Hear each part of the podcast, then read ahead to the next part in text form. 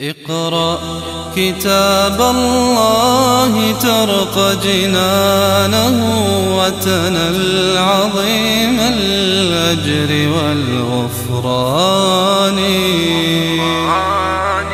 رتله روي القلب من نفحاته كالماء يروي لهفة العطشان.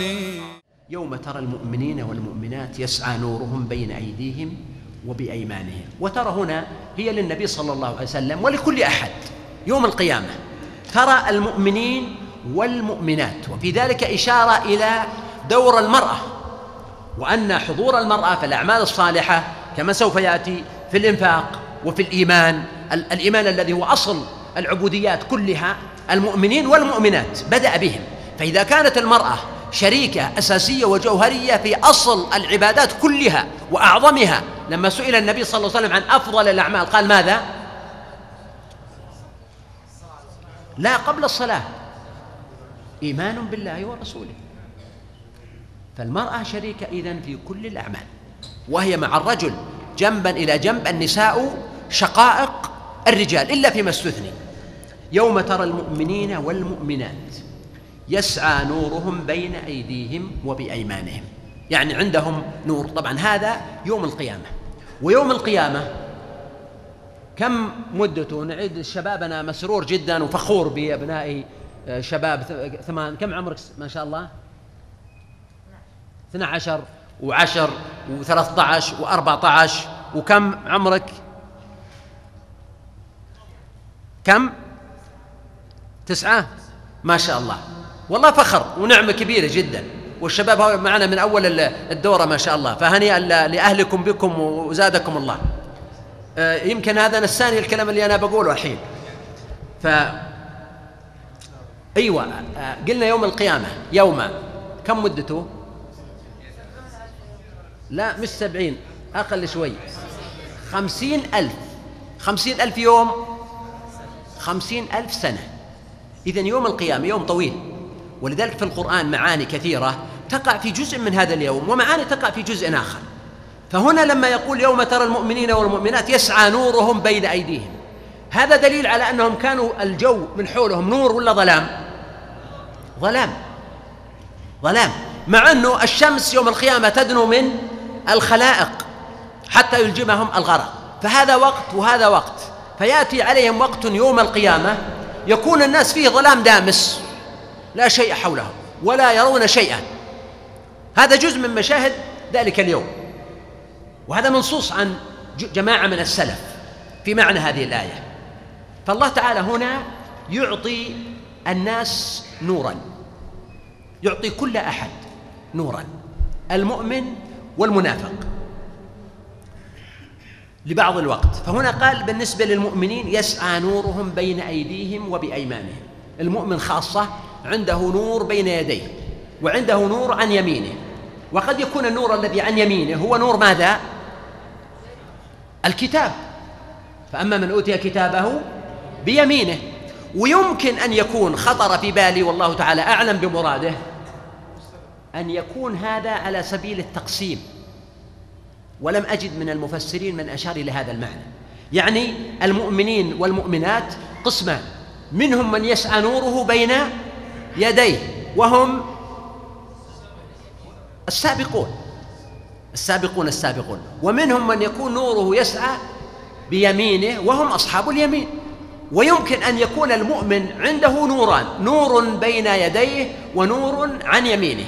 كما قال يسعى نورهم بين أيديهم وبأيمانهم. هذا النور معهم. هم يمشون طبعا مهطعين إلى الداعي فهم يمشون. والنور يمشي معهم يضيء لهم الطريق. هذا المعنى ورد في سورة أخرى.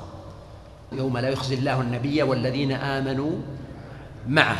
يسعى نورهم بين أيديهم وبأيمانهم يقولون ربنا أتمم لنا نورنا واغفر لنا ربنا إنك على كل شيء قدير. هنا يسعى نورهم ويقال لهم بشراكم اليوم.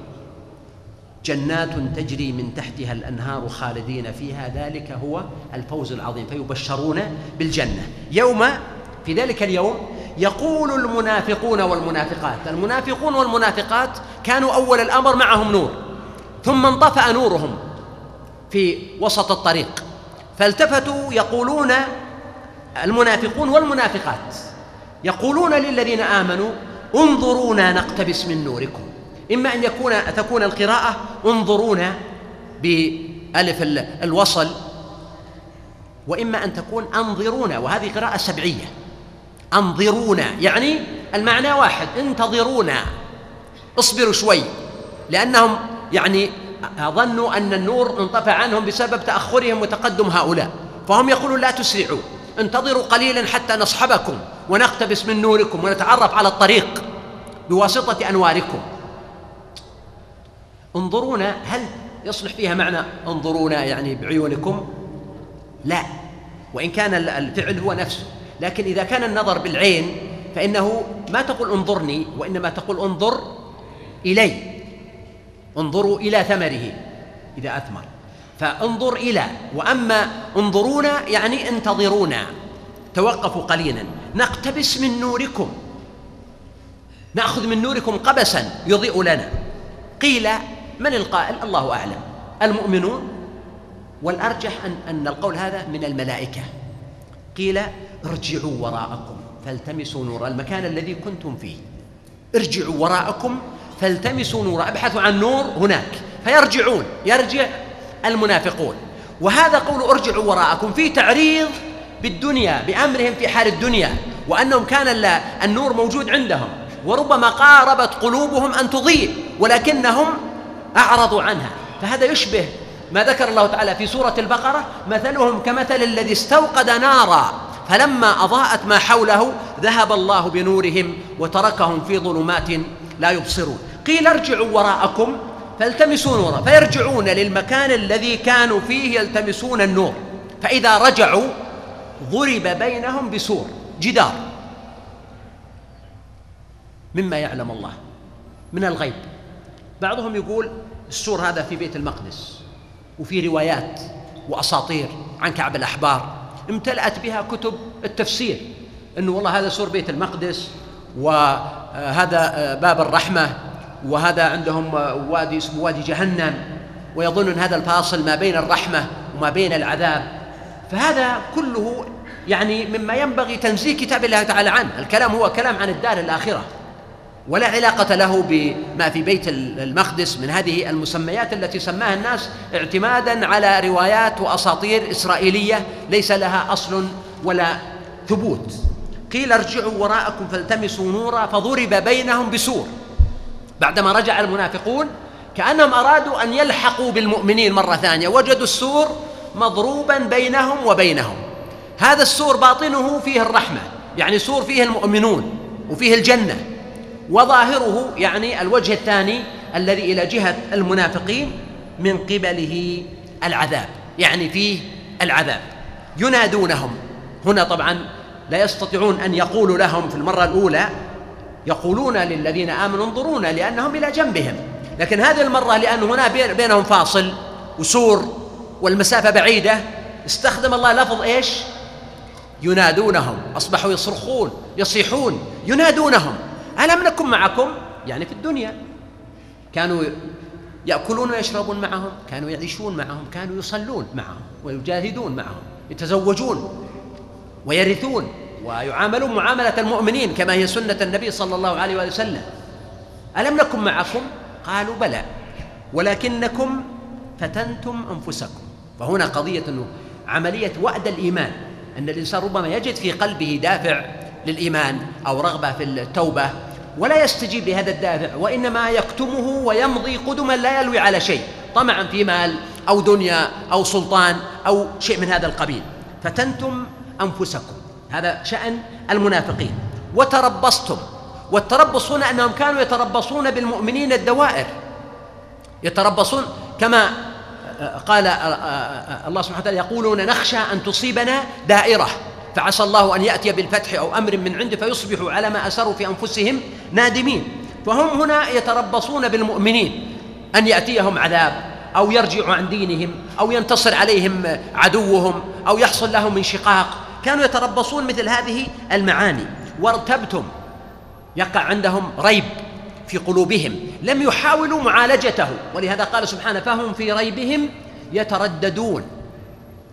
وارتبتم. وغرتكم الأماني يعني التمنيات. إنهم كانوا يتمنون أشياء في الدنيا ويوعدون أنفسهم بها ويتحرونها ويوهمون أنفسهم بمثل هذه الأشياء من عاجل أمر الحياة الدنيا ومن سوء مصير المؤمنين. فهذه الأماني غرتهم حتى جاء أمر الله والمقصود هنا الموت وغركم بالله الغرور والغرور هو اسم من أسماء الشيطان الرجيم. حتى جاء أمر الله وغركم بالله الغرور. قال الله عز وجل فاليوم لا يؤخذ منكم فدية. يعني هم يطالبون في الدنيا بقرض حسن ولو قليل من المال فيبخلون. يوم القيامة الله سبحانه وتعالى يقول لا يقبل منكم فدية. يعني مهما بذل الإنسان وأعطى فإنه لن يقبل. علما على أنه لا يوجد عنده شيء يمكن أن يفتدي به. لو أن لهم ما في الأرض جميعا ومثله معه لافتدوا به. ولكن ليس لهم شيء يوم القيامة حتى يفتدون به. ولا من الذين كفروا يعني لا يقبل منكم أيها المنافقون ولا من الذين كفروا مأواكم النار هي مولاكم. يعني هي أولى بكم وأجدر بكم بحكم ما كانوا عليه من النفاق والتلون والخداع والتضليل وسوء الظن بالله عز وجل. وبئس المصير. ثم وجه الخطاب إلى المؤمنين. ألم يأن للذين آمنوا أن تخشع قلوبهم لذكر الله وما نزل من الحق؟ هذه الآية قيل إنها مكية. بدليل أن عبد الله بن مسعود رضي الله عنه كما في صحيح مسلم قال لم يكن بيننا وبين أن خوطبنا بهذه الآية الا يعني بين إيماننا وبين أن خطبنا بهذه الآية إلا أربع سنوات. بعد أربع سنوات من إيمانهم من إسلامهم قيل لهم ألم يأني لكم أن تخشع قلوبكم لذكر الله؟ هذا يدل على أنها مكية. بينما جاء عن جمع من الصحابة منهم ابن عباس رضي الله عنه وغيره أنهم قالوا إن هذه الآية نزلت وخوطبوا بها بعد ثلاث عشرة سنة من إيمانهم أو أربع عشرة سنة من إيمانهم وفي ذلك آثار عديدة. ولذلك الأقرب أن الآية في في نظري مدنية والله أعلم والسياق مدني. وأما قول ابن مسعود رضي الله عنه لم يكن بين إيماننا وبين أن خطبنا فلعل هذا محمول على ملأ من الصحابة وليس على خصوص عبد الله بن مسعود رضي الله عنه. ثم إن في القصة معنى بسيط لا بد أن نشير إليه. أنا كنت أسمع كلام ابن مسعود سابقا وأظن أنه ما شاء الله يعني أربع سنوات ثم خطبوا بأنه آن لكم أن تخشع قلوبكم بينما نحن الواحد عمره ثلاثين أربعين خمسين سنة وكلها في الإسلام ومع ذلك لم يخشع قلبه لذكر الله عز وجل. فهذا من المعاني المهمة. علما أن من الملاحظ أحيانا أن الإنسان ربما يكون خشوع قلبه وحضوره في أول إيمانه أكثر فيكون عنده رقة في القلب. لأنه حديث عهد بجاهلية وحديث عهد بمعاصي. فإذا سمع القرآن وسمع التلاوة أصبح عنده خشوع وحضور قلب. فإذا مرت عليه الأيام والليالي ربما مع محافظته على إيمانه إلا أن تلك الرقة التي كانت في أول الأمر لا يجدها. ولذلك روي عن أبي بكر رضي الله عنه إنه مع أنه صديق هذه الأمة لكن كان إذا رأى حدثاء العهد بالإسلام وهم يسمعون القرآن ويبكون ويرقون كان رضي الله عنه يتوجد ويقول كذلك كنا من قبل. يعني إنه في آه، آه، فترة مضت كان أكثر رقة وهذا نوع من عتاب النفس. علما بأن رقة القلب بذاتها أو مجرد الدمع ليس هو تعبيرا عن الخشوع فإن الخشوع والإيمان معنى يرسخ مع الأيام والليالي. ولذلك آه، إذا كان الإيمان كما قلنا هو أعظم العبادات. فتخيل أن الإنسان الذي مضى عليه في الإيمان أربعين سنة عنده أربعين سنة إيمان بفضل الله تعالى.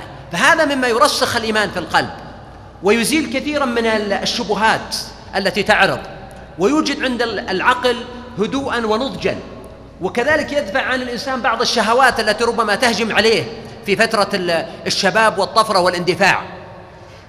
اقرأ كتاب الله ترق جنانه وتنل عظيم الأجر والغفران. رتله روي القلب من نفحاته كالماء يروي لهفة العطشان.